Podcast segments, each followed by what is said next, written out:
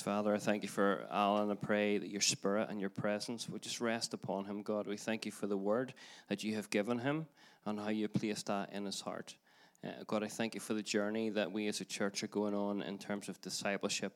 And I pray that we, we would hear from you, God. We hear your heart, that we would understand that, that Jesus modeled out something 2,000 years ago that we're called to today.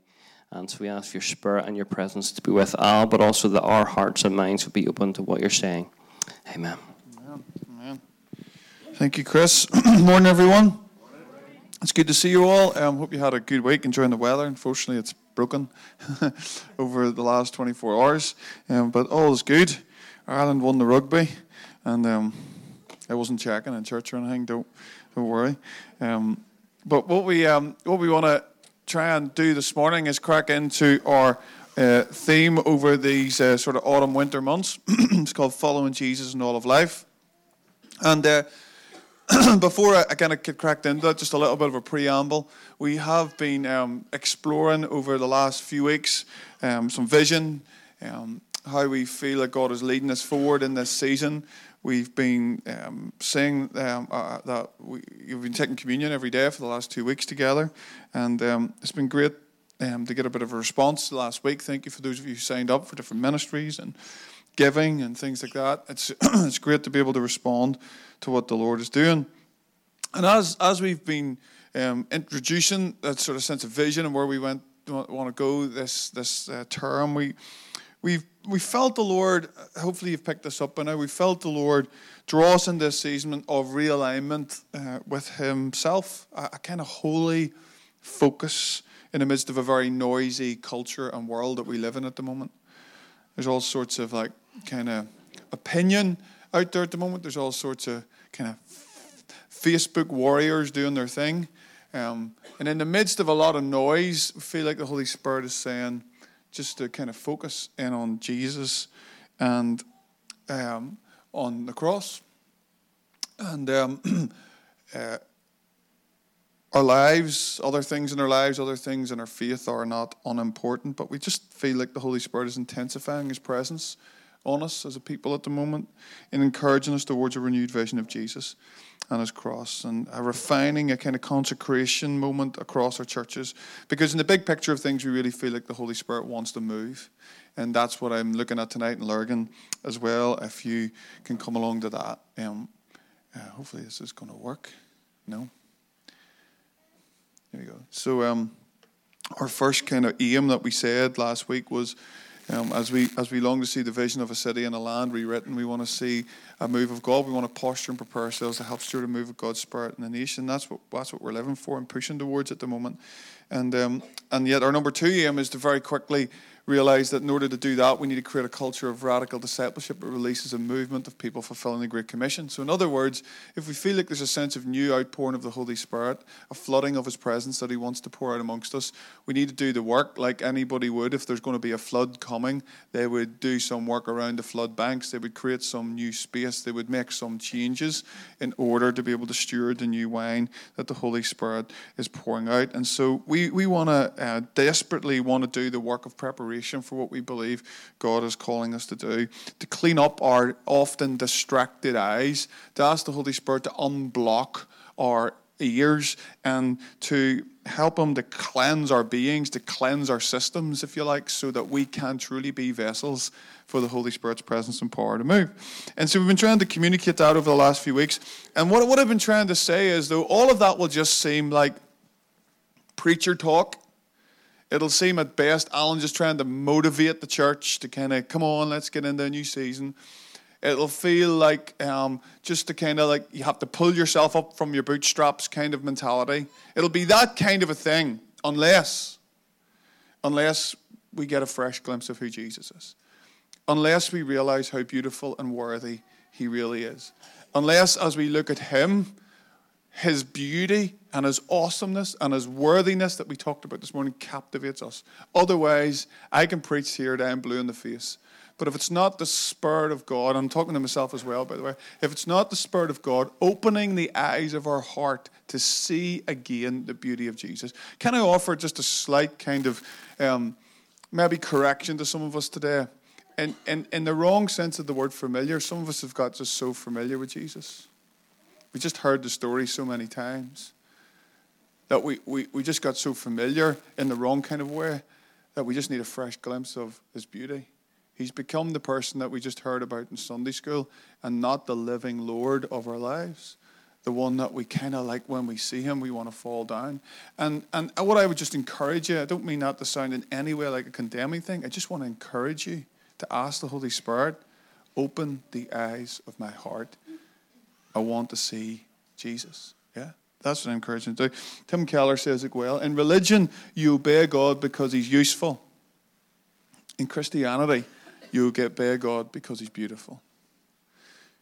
And so, so many of us have, have grown up, you know, with a kind of more religious mindset. You know, I pray because I have to or I pray because it's useful too, because I'll get hopefully what I need to get, and God look after my family and get me that new job I'm looking, and make sure we have enough money in the bank and protect me and da da da.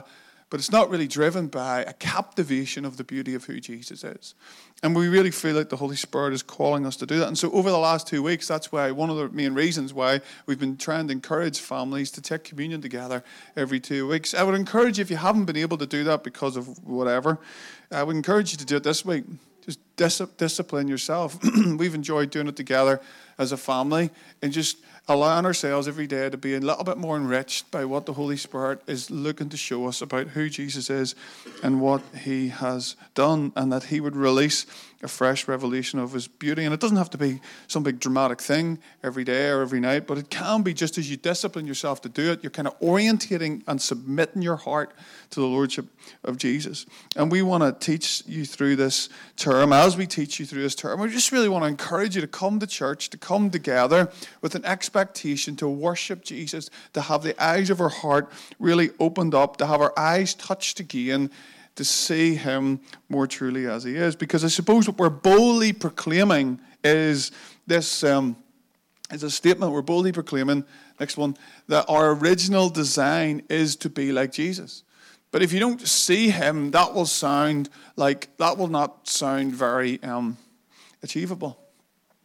But when we see him, there's something that wants in us that wants to become like him. Our key text on the screen in the um, next one, normal chapter, is uh, in the normal for NIV. This is.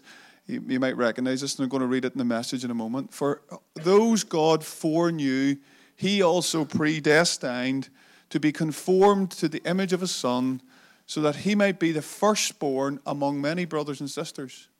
And those he predestined, he called. Those he called, he also justified. Those he justified, he glorified. So, so this is this is how it says it. You know, paraphrased in the message, and uh, we really think this is really beautiful. And it's kind of the verse that we want to, you know, center everything around. Forward again, thanks. God knew what He was doing from the very beginning. He decided from the outset to shape the lives of those who love Him along the same lines as the life of His Son. Just reread that sentence for a moment, would you? And try your best not to think it's for everybody else. Right? He decided from the outset to shape the lives of those who love him along the same lines as the life of his son. The son stands first in the line of humanity he restored. We see the original and intended shape of our lives there in him. After God made that decision of what his children should be like, he followed it up by calling people by name. And after he called them by name, he set them on a solid basis with himself. And then, after getting them established, he stayed with them to the end, gloriously completing what he had begun.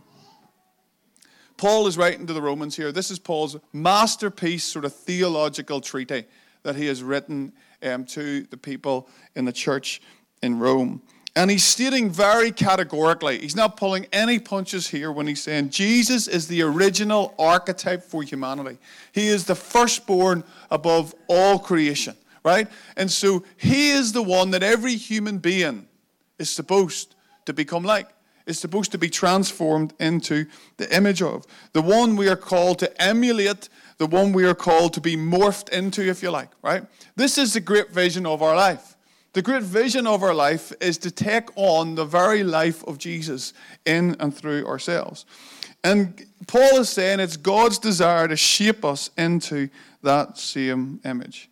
And so um, C.S. Lewis says it like this. There's going to be a wee bit of C.S. Lewis this morning, all right? Because um, he's great on this kind of stuff.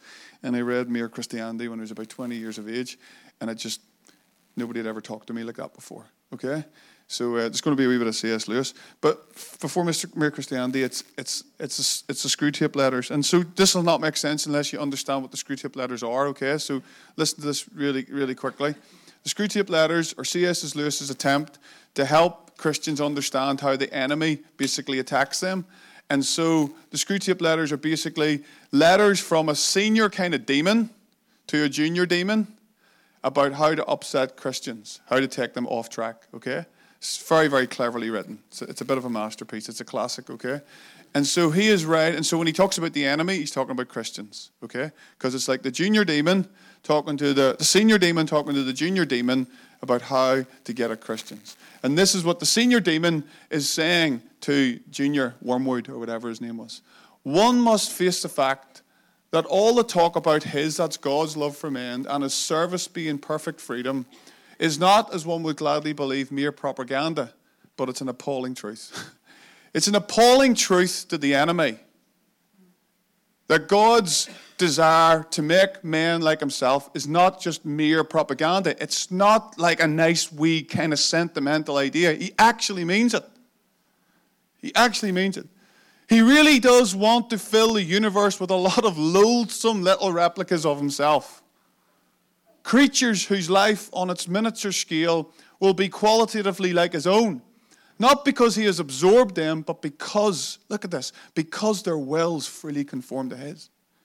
Because there's a bunch of people on the earth that have loved and seen Jesus so much that they freely and lovingly offer up their lives in order to be conformed into the same will as that of their Maker Jesus. We want cattle, this is the enemy. We want the devil right? We want cattle who can finally become food. He wants servants who can finally become sons. We want to suck in, he wants to give out. We are empty and would be filled. He is full and flows over.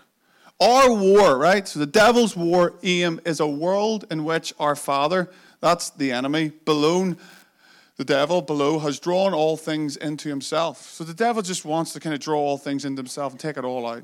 The enemy, when he talks about the enemy, he's talking about God. Wants a world full of beings united to him, but still distinct. The high calling of our lives, people, is to be like Jesus. The high calling in our li- of our lives is to be changed and transformed into the likeness of Christ. He is the firstborn, He is the archetype human being, the firstborn of all creation. And the amazing, startling, stunning, almost unbelievable truth is that he thinks we can become like him. He wants us to become like him. He wants us to become replicas of him, united to him, and yet not in some kind of way that we all lose our distinctness, but we would all do it in different ways. So that we'd all be these individuals who are united to Christ and one in him, but all reflect part of his glory in a different way. That's why heaven is going to be so awesome. It's going to be so wonderful. It's not going to be boring, that's for sure. We're all going to reflect Him in different ways because His glory is so inexhaustible, it's so big that each one of us reflect it in a different way. So we distinctly and uniquely reflect the glory of Jesus. It just looks like Jesus in every single one of us. And, um, and so he wants to take us. What I want to say to you is because some of us, I feel, and I've been here in my own life, have plateaued in our Christian life. And maybe it's because we just don't have a vision for Christ likeness. We're just trying to get through. And I can understand that. There's certain seasons of life where that's, you know, in some ways it's understandable. But God doesn't want to do half measures. And even the times that are most painful, that God weeps with us and enters into your pain and validates your pain in all those wonderful ways. He wants to, because he, He's God, He uses them not, not to like, teach us a lesson, kind of like school of hard knocks kind of way. He uses them to make us like himself, to become more compassionate, to become more loving, to become more sacrificial, to move in his power more. And God wants to take us right through into Christlikeness. And, and this is what I want us to really try and grasp today. Here's a little bit more of C.S. Lewis this morning. He says this in Mere Christianity. Next one, please, Suzanne. Give me all of you I don't want so much of your time. Some of us are thinking if I could just give God more time, and that would be good. But listen to the deeper thing he's saying. I don't want so much of your time, so much of your talents and your money, and so much of your work. I want you. I want all of you. I have not come to torment or frustrate the natural man or woman, but to kill it. No half measures will do. I don't want to only prune a branch here and a branch there. Rather, I want the whole tree out, handed over to me, the whole outfit, all of your desires, all of your wants and wishes and dreams. Turn them all over to me. Give yourself to me, and I will make of you a new self in my image. Give me yourself, and in exchange, I will give you myself. My will shall become your will, my heart shall become your heart. I read that when I was 20 years old and realized my vision of Christianity was far too small. But that there was, a, there was something about the lover of my souls, the creator of the universe, who was calling me to be like him. But it required me giving my whole self. Maybe you don't believe this. The question on our survey on the next slide that we had a couple of weeks ago was um, I believe that it's possible for me to live a life that reflects the life of Jesus. 52% of people that responded to that strongly agreed. 38% or so agreed. 9% were like somewhat. Right? It's really helpful, so thank you for doing that. It's really, really helpful. But I, I want to strongly propose today that all of us can strongly agree. That's my prayer. That all of us would strongly agree with this answer. That it is possible for us to live a life that reflects Jesus. Thank you for being honest because it shows us the truth will set you free for a start, right? We can start from a place of honesty and truth, right? But what I want to, what I want to, what I want to try and propose is all of us have been called to live a life that reflects the life of Jesus. It doesn't really matter what you've done, where you've been, what's going on in your life, because I know that's where some of you are going right now in your heads well, I could if I hadn't done this. Well, I could have been like Jesus if, I, if this hadn't happened in my life. That's, that's, that's a lie from the enemy. That's a lie from the devil. Let me try and like uh, let me try and give you another verse here on the scripture just to try and prove it a little bit more. His divine power, this is Second Peter, has given us everything we need for a godly life through our knowledge of him who called us by his own glory and goodness. Through these, he has given us his very great and precious promises, so that through them, look at this, you may participate in the divine nature. We've set the bar far too low as a church. Come to church on Sunday, clean up your act a little bit, all that kind of nonsense. That's not Christianity, that's religion. You were made to participate in the divine nature for the life of Christ to be formed in you in such a way that you reflect Him. Because we've escaped the corruption in the world caused by evil desires. And so there's divine power available to participate in the divine nature. Right? That's what's available to us. Divine power, power that comes from God to participate and become more like God. It's what some theologians call um, this big word. Next slide. Christoformity, being formed into the likeness of Christ. It's the idea that we're actually kind of being co morphed. We're being like morphed into the image of his son. It's not just sometimes when we say Christ likeness, it feels like Jesus is kind of up there, distant from us, and we're just trying to like do like copycat traits. Right? It's like we'll kind of copy a bit of what he does and see if we can get there. It's, it's a much deeper thing than that. By His Spirit, we are united to Christ and we're being morphed by His power in us into the image of His Son. Does that make sense? That's why we have to learn how to abide in Christ in our lives. We're being changed from the inside out. It's an inside job, right? It's an inside job. It's not like an external, I just look at a few things and try to copy them with my own willpower. It's an internal change. And so, as we allow His Spirit to move in us, we begin to take the life of Christ into ourselves. A little bit more. Next one. To have faith in Christ means, of course, trying to do what he says. There'd be no sense in saying you trusted a person if you did not take his advice. Thus, if you had really handed yourself over to him, it must follow that you're trying to obey him. But trying in a new way and a less worried way. I love this. Not doing things in order to be saved, but because he has begun to save you already. Not hoping to get to heaven as a reward for your actions, but inevitably wanting to act in a certain way because, I love this, because a first faint gleam of heaven is already inside you. This isn't, you'll hear Chris and I talk about this a lot, this isn't behavior modification. This isn't who's the best Christian because they do the best things. This isn't, you know, go home and pull yourself together and sort yourself out and then come back to church. This is, we've all, we get the taste. You get the taste. You don't get to know intellectually, you get to actually taste. Right? Some of us have seen a birthday cake there today. We cannot wait until tea and coffee, right? Because we're not going to, hopefully, if you get there in time, not just going to look at the thing and have a conversation about how nice the thing is and what bakery actually made it and how good the icing is. You get to put your teeth into it, chew it, swallow it, right? Saliva's working already, yeah? Right? Swallow and become part of you. We get to taste Jesus. We get to taste his goodness. We get, even if it's the first faint gleam of heaven inside us. And we long for more because it was what we were made for.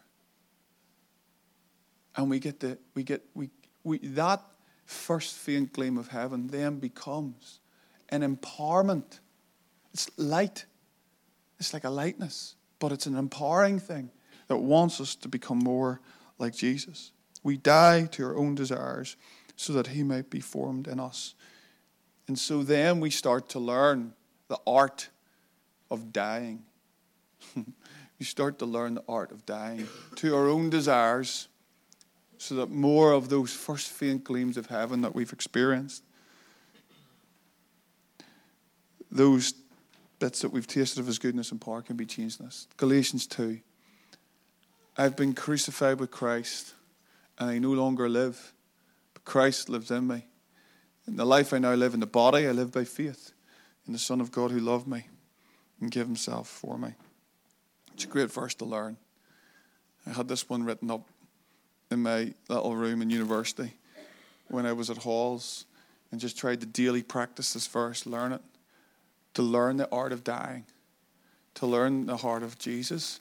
Before I go into this day, help me not to live for myself Come by your Spirit and fill me so I might live to you. All these own desires that I'm struggling with, all these own selfish, fleshly kind of help me just to help me just to reckon myself today dead, dead, crucified with Christ, so that your life can come and fill me. It's a great way to go into your day.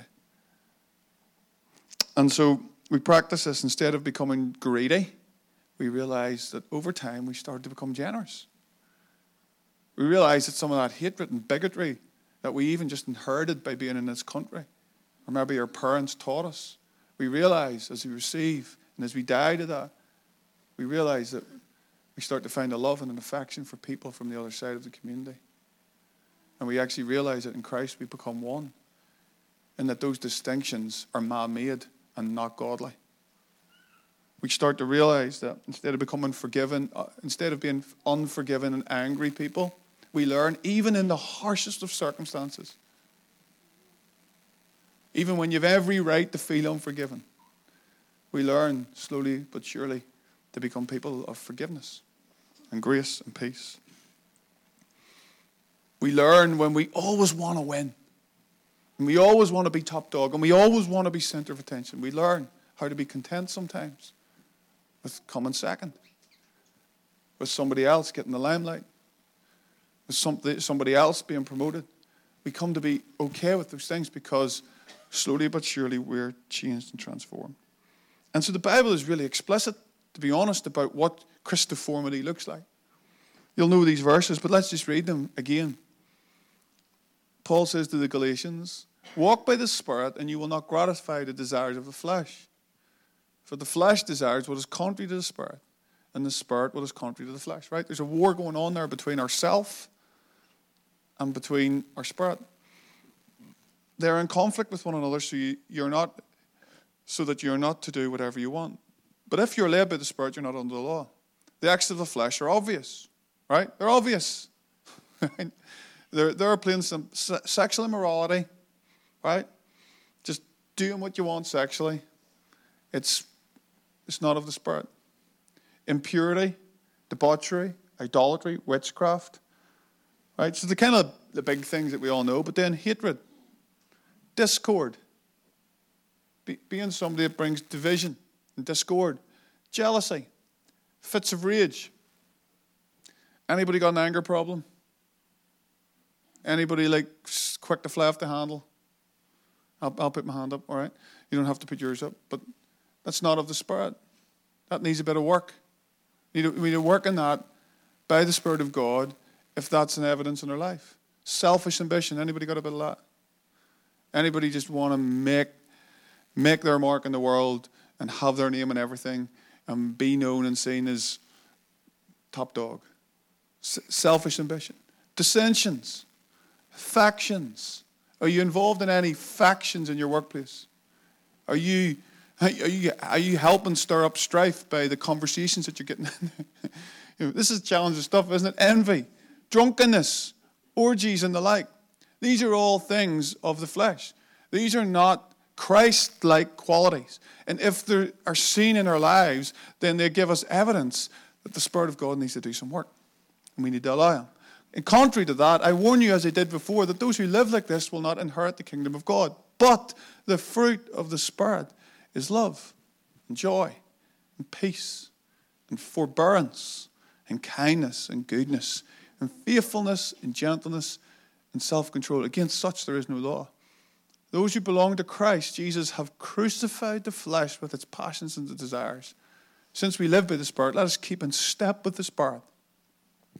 Let us not become conceited, provoking and envying each other. So it's pretty plain and simple. This is what a life, a cruciform life, a life that looks like Jesus looks like.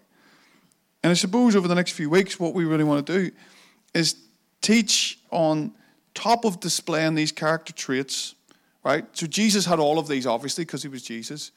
But what we want you to kind of start noticing is that Jesus had certain disciplines and practices and holy habits that, that seemed to help him uh, fulfill what a life in the Spirit looked like. And I, I know we can argue at this point, then we can go, but of course Jesus was able to do these things. He was Jesus, for goodness sake. And um, Surely Jesus didn't need practices or habits or disciplines in his life to be formed into Jesus. Did Jesus need practices to be formed into Jesus because he surely he was Jesus? How does that make any sense, Alan? And that's a good question. And there is kind of mystery. And we do well to acknowledge that Jesus is Jesus and we're not Jesus, right? But it does seem to show us in the Bible, without getting down a whole rabbit hole here, that Jesus grew into his understanding of who he was, his own calling, and his identity. Let me show you a verse on the screen. Even though Jesus was God's son, he learned obedience from the same things he suffered. Fascinating verse, isn't it? Surely Jesus didn't need to learn anything. He was Jesus. But yet he was fully human. He was like us, right? Jesus was fully human, the firstborn of creation the archetype human being. And he learned obedience. And he had certain things in his life that see, and the Bible seems to suggest that Jesus learned some things in his humanity. Some things that we, if we want to follow in his footsteps and become like him, would do well to practice and to become aware of in our lives. Dallas Willard puts it like this we cannot, af- we cannot adopt his form of life without engaging in his disciplines. Maybe even more than he did, and surely adding others demanded by our much more troubled condition. That's kind of an understatement, isn't it? If ever you read one.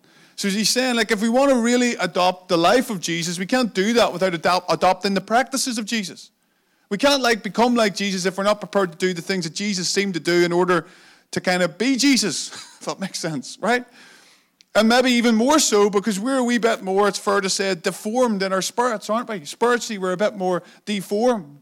And we need more work than Jesus needed, obviously. And in one way, Jesus was fully God, but he shows us in his humanity that there were certain things in his life that helped him live a life that stayed in step with the Spirit. Right? And that's what we want to get to. And so over the next few weeks, that's what we're going to be teaching on. Six six specific kind of practices between now and Christmas. We're going to take two weeks in each one. That we believe Jesus practiced these particular disciplines. And if we want to adopt that same life, we need to enter into it. We don't believe in Jesus just because we got some stuff that we believe in our heads. We believe by the way we live. We trust into him as a person. And uh, if we believe that he's the firstborn of creation, then we want to practice what he practiced. We, in Jesus, we see the intended shape of our lives. And these are the six practices. Chris is going to be kicking off the prayer and worship one next week. And then we're going to take two weeks on each one. And we're going to get really practical. We're going to encourage you. I want to encourage you not just to allow this to be a preach for us up here, but I want all of us to think about how can we start to get really practical about how these become practices in our lives. Because they can be. They, they can be. You, just need to have, just sometimes have to have some hard conversations with ourselves and our lives and our other commitments in order, and sometimes to discipline ourselves to enter into the kind of practices that Jesus was and to grow in those together because that's the life that we're always supposed to have a life that looks like Jesus. And before we do that, it's really imperative that we realize something. And this is one I want to finish with just um, take 10 or 15 minutes, then we're going to remember the Lord because I want to just leave good time for that this morning before we enter into teaching the these, right? Back one of wee seconds, Suzanne, please.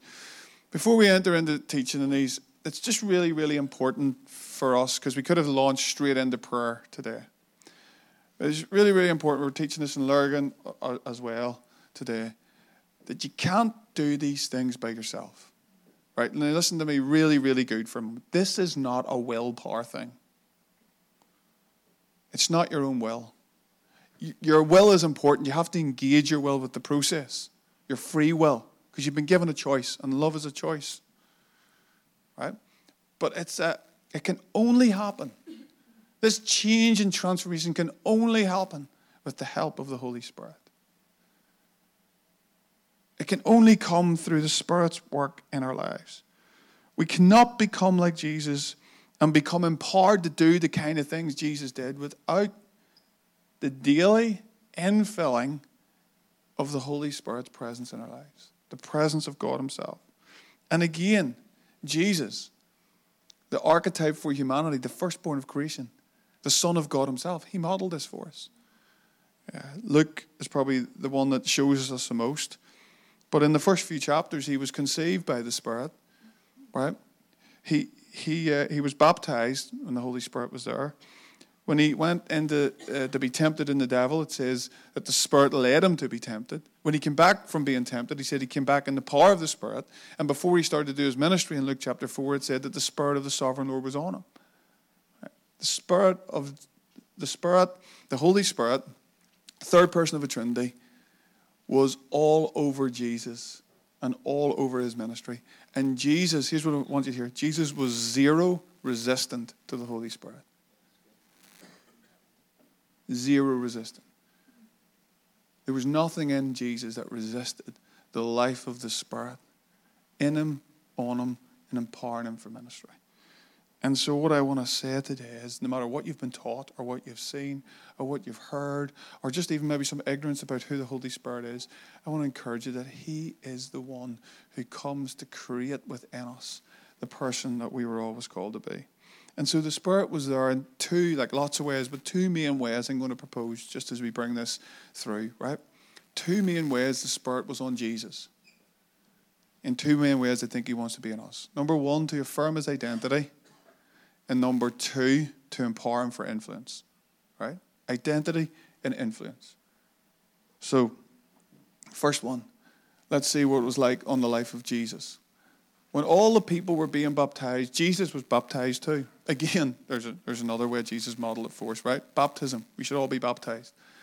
And as he was praying, heaven was opened, and the Holy Spirit descended on him in bodily form like a dove. And a voice came from heaven You're my son, whom I love. With you I am well pleased.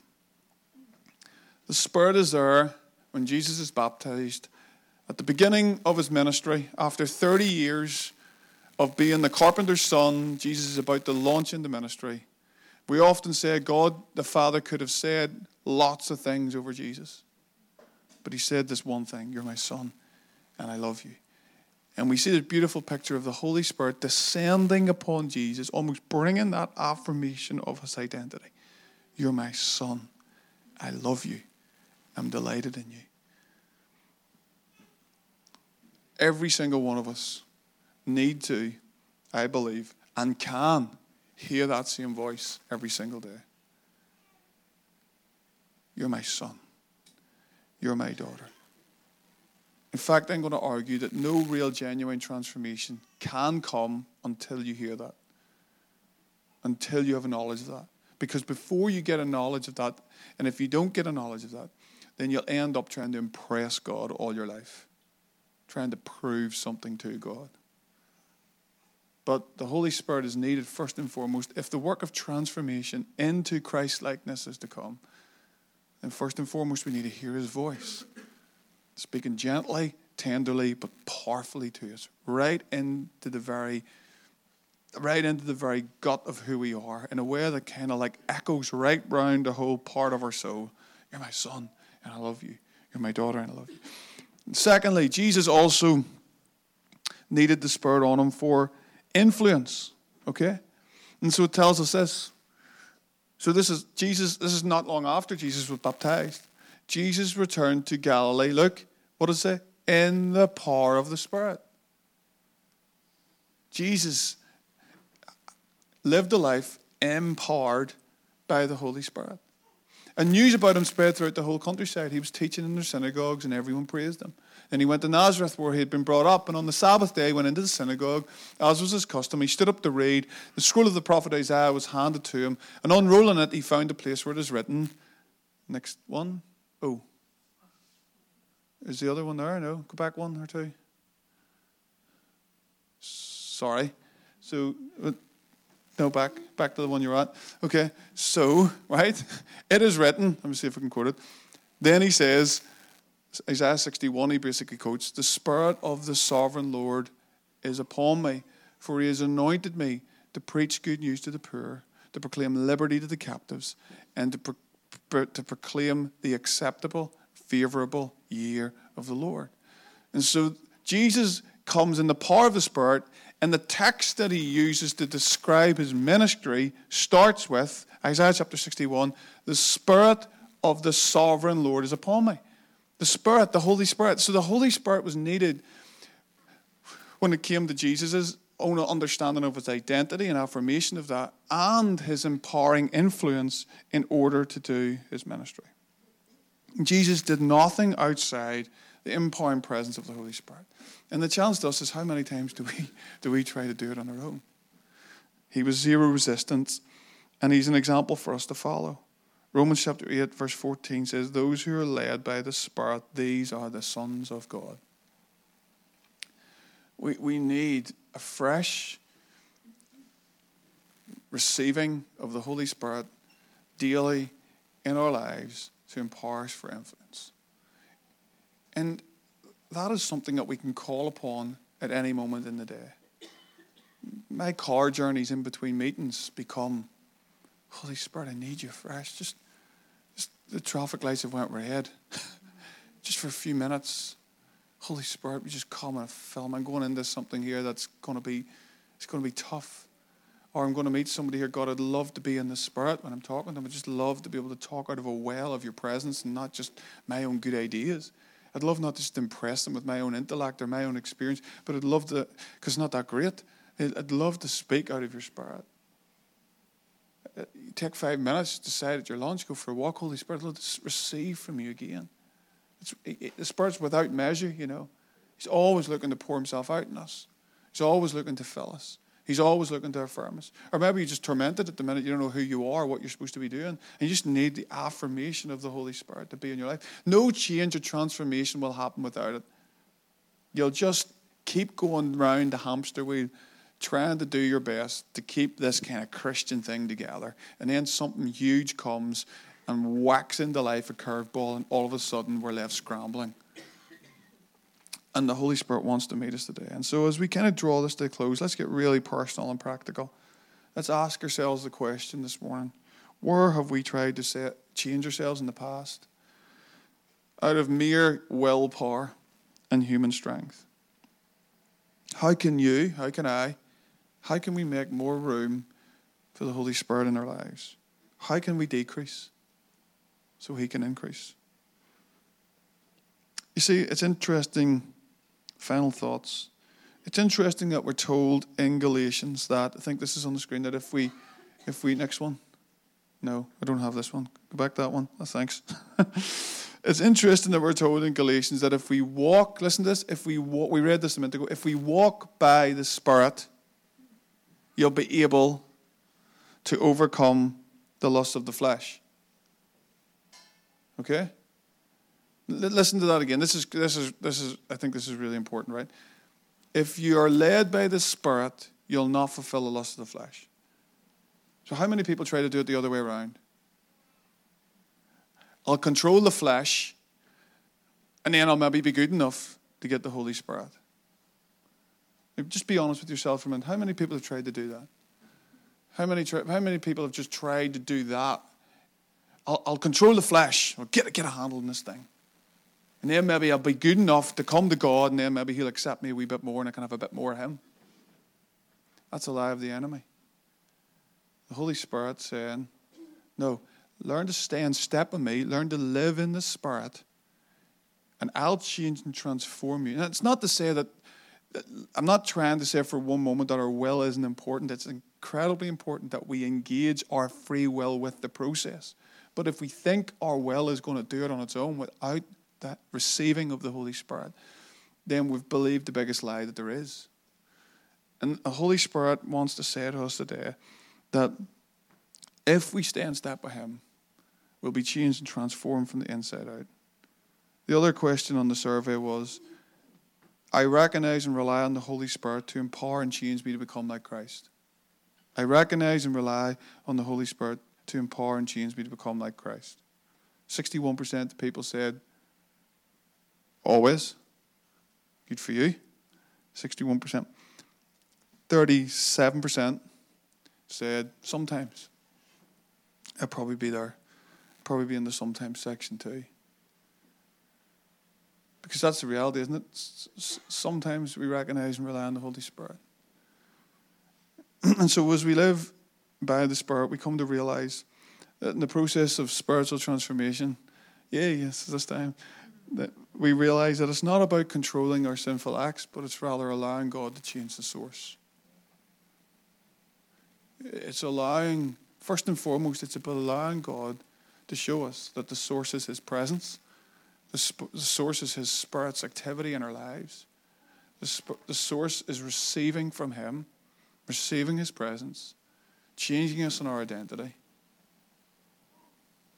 affirming who we are in Christ bringing to light those things we need to repent of, transforming us. And by nature, then, those sinful acts become more in the line with how God wants us to live. So we need to learn how to abide in Christ. And there's a whole other sermon I could preach here about how to develop a life of prayer, which I'm not going to do. But that's what we're going to do next week. How, how do we abide in Christ?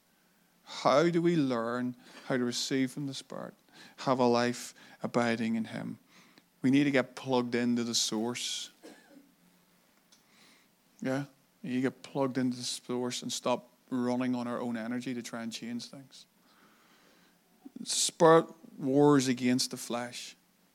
And can I just say, like, you know, I'm saying this to myself too, but uh, over the last few weeks, it's just been grieved in my own in my own life, but also in just in the life of people that I know that love Jesus. That you know, it's not like I've done it it's not like they've done anything really, really bad, but just the shadow of self, slowly but surely, has just hardened their hearts to some stuff. Because the Spirit wars against the flesh, and the flesh wars against the Spirit. And it's really easy for some subtle stuff just to start to creep in. And before we know it, it's like a compass, isn't it? It feels like it's only a degree out, out, and so you know you don't have to worry about a degree out. But if you keep, if you start your journey from there, you know it doesn't take too long to, to till you're far away from true north. And, and and the enemy gets in there and brings all sorts of shame and condemnation, and we don't think we can get back. And I just feel like the Holy Spirit wants to say today, you can get back. He wants you to stay in step with Him. He wants you to walk with Him. And um, He will shed light. He will shed light on those things, but in a way that brings us to forgiveness. And so the way that the Spirit leads us, where the Spirit leads us, is to the cross, which we're going to remember. How does the Holy Spirit lead us to that process of transformation? He leads us to Jesus. He leads us to the cross. And in the cross, in the cross, the power that's in our flesh and the authority that our flesh has that binds us to sin, in and through the cross, that power is broken. In and through the cross, the power of self is broken. Do you know why it's broken? Because Jesus went through it himself. Jesus kneeled down on the night before he went to the cross and he prayed that prayer that every time I think about it, sounds like a shudder down my spine. Father, is there any other way? Is there any other way? Nevertheless, he doesn't get an answer. He doesn't get an answer. Nevertheless, not my, not myself, not my will, not myself. Your will be done. And when all of hell when every demon in hell has concentrated their attack, their attack on Jesus in those moments, he finds a way because he was in the Spirit. Despite all his, despite all his humanity that we see in that moment, he finds a way through the divine power at work with him to set his face as a flint, to eyeball the enemy straight back, to stir darkness in the eye and to say, Not myself, but yours be done. And because Jesus done it for us, we can do it. Because he's done it for us. And so the Spirit will bring us and lead us to the cross, where we find a power that breaks the power of self, no matter how powerful you think it is. And so we every day we if we're in the spirit this is what we do every day we acknowledge through the spirit we acknowledge the cross and we appropriate the cross that's, so that's what i that's what, the way i've tried to live my life since since i really gave my life to jesus acknowledge the cross of jesus and appropriate the cross of jesus in other words it's appropriate means it's as powerful today as it was when I first got saved. I'm going to appropriate to my life. I'm going to choose that verse in Galatians 2. I'm going to um, I'm going to wreck in Romans 6, I'm going to reckon myself dead, but it's no longer I who live. Help me to live my life today in a way, Jesus. It's not me who's living, but Christ who's living in me. In order for me to reflect Jesus in the unique ways that He wants me to do it. Yeah? And as I do that, I'm slowly but surely changed and transformed into His likeness. And so, as we teach these six practices, it's so important. In some ways, this is this is the most important talk of all of them in some ways because none of them will happen. None of them will happen. You'll, you'll, Chris could talk about prayer next week and me the week after, and you go away thinking, yeah, yeah, we're all fired up. You know, we'll go, we'll do an extra five minutes, and we'll get up a little bit earlier, and you'll, you know, you'll do that for, you know, six weeks, and you'll feel like a brilliant. You'll, oh, it'll be great. I'm a really good Christian and stuff, and then it'll go again, and then you'll think, oh, you know, I'm not a good Christian. Da da da. And it's just all willpower. It's just all trying to externally impress God. Unless you learn how to live in the Spirit, how to receive the Spirit, how to choose to die to self. And then those decisions actually become things that you long for because, as C.S. Lewis has said, you've tasted the first gleams of heaven inside you. and they make you hungry for more. And so as we close today, I'd love us just, maybe just take a moment. Feel the Spirit of the Lord's here this morning. He's just um, resting, I think, on us and on our hearts. And I just feel like the invitation, the invitation from the Holy Spirit is here just for more.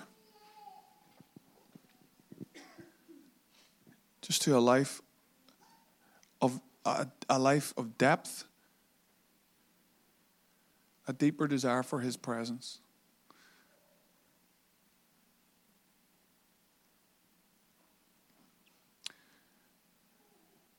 And, and in these moments, why don't you just allow the Holy Spirit just to affirm you, affirm you in your sonship and in your daughterhood? And maybe today you're, you've never come to know yourself as a son of God or a daughter of the Lord.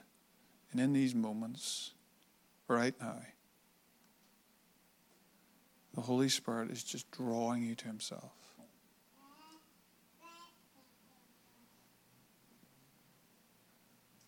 And I just want to encourage you in these moments, just, just open up your heart to and let Him in.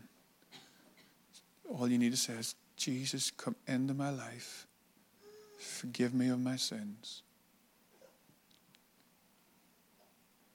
Come and rule in my heart. Come and be the king of my life.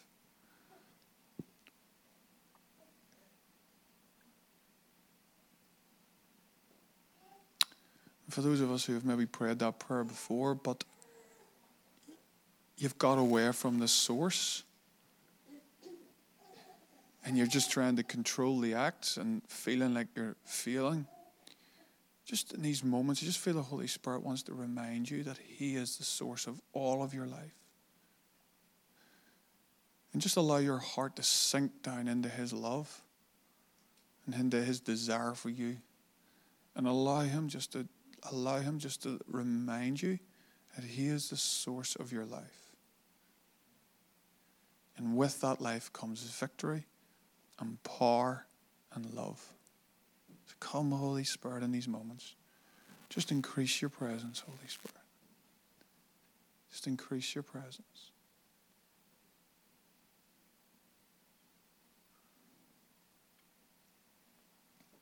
Lord, we don't want to give you just our time, our money, our talents. We want to give you ourselves in this moment. Thank you, Jesus, that you broke the power of self selfish ambition, self centeredness. Thank you that you broke the power of it at the cross. And the illegitimate desire for self to rule in our hearts has been broken in and through the cross of Jesus Christ. And so, Lord, as we come to partake and to eat of this table together, as we remember your body broken and your blood shed, we thank you for the victory that comes with that so we can become like you. Give us a vision for Christ likeness, oh God, we pray, that we've never had before. Holy Spirit, I just ask you to come today and give us a vision, a fresh glimpse, Lord, another taste of the beauty and the glory of Jesus, the firstborn of all creation, the most fulfilled and beautiful human being that has ever lived, the one that we want to emulate and become like. Give us a taste of His beauty again this morning, we pray. In Jesus' name. In Jesus' name. Let's stand together, could we? And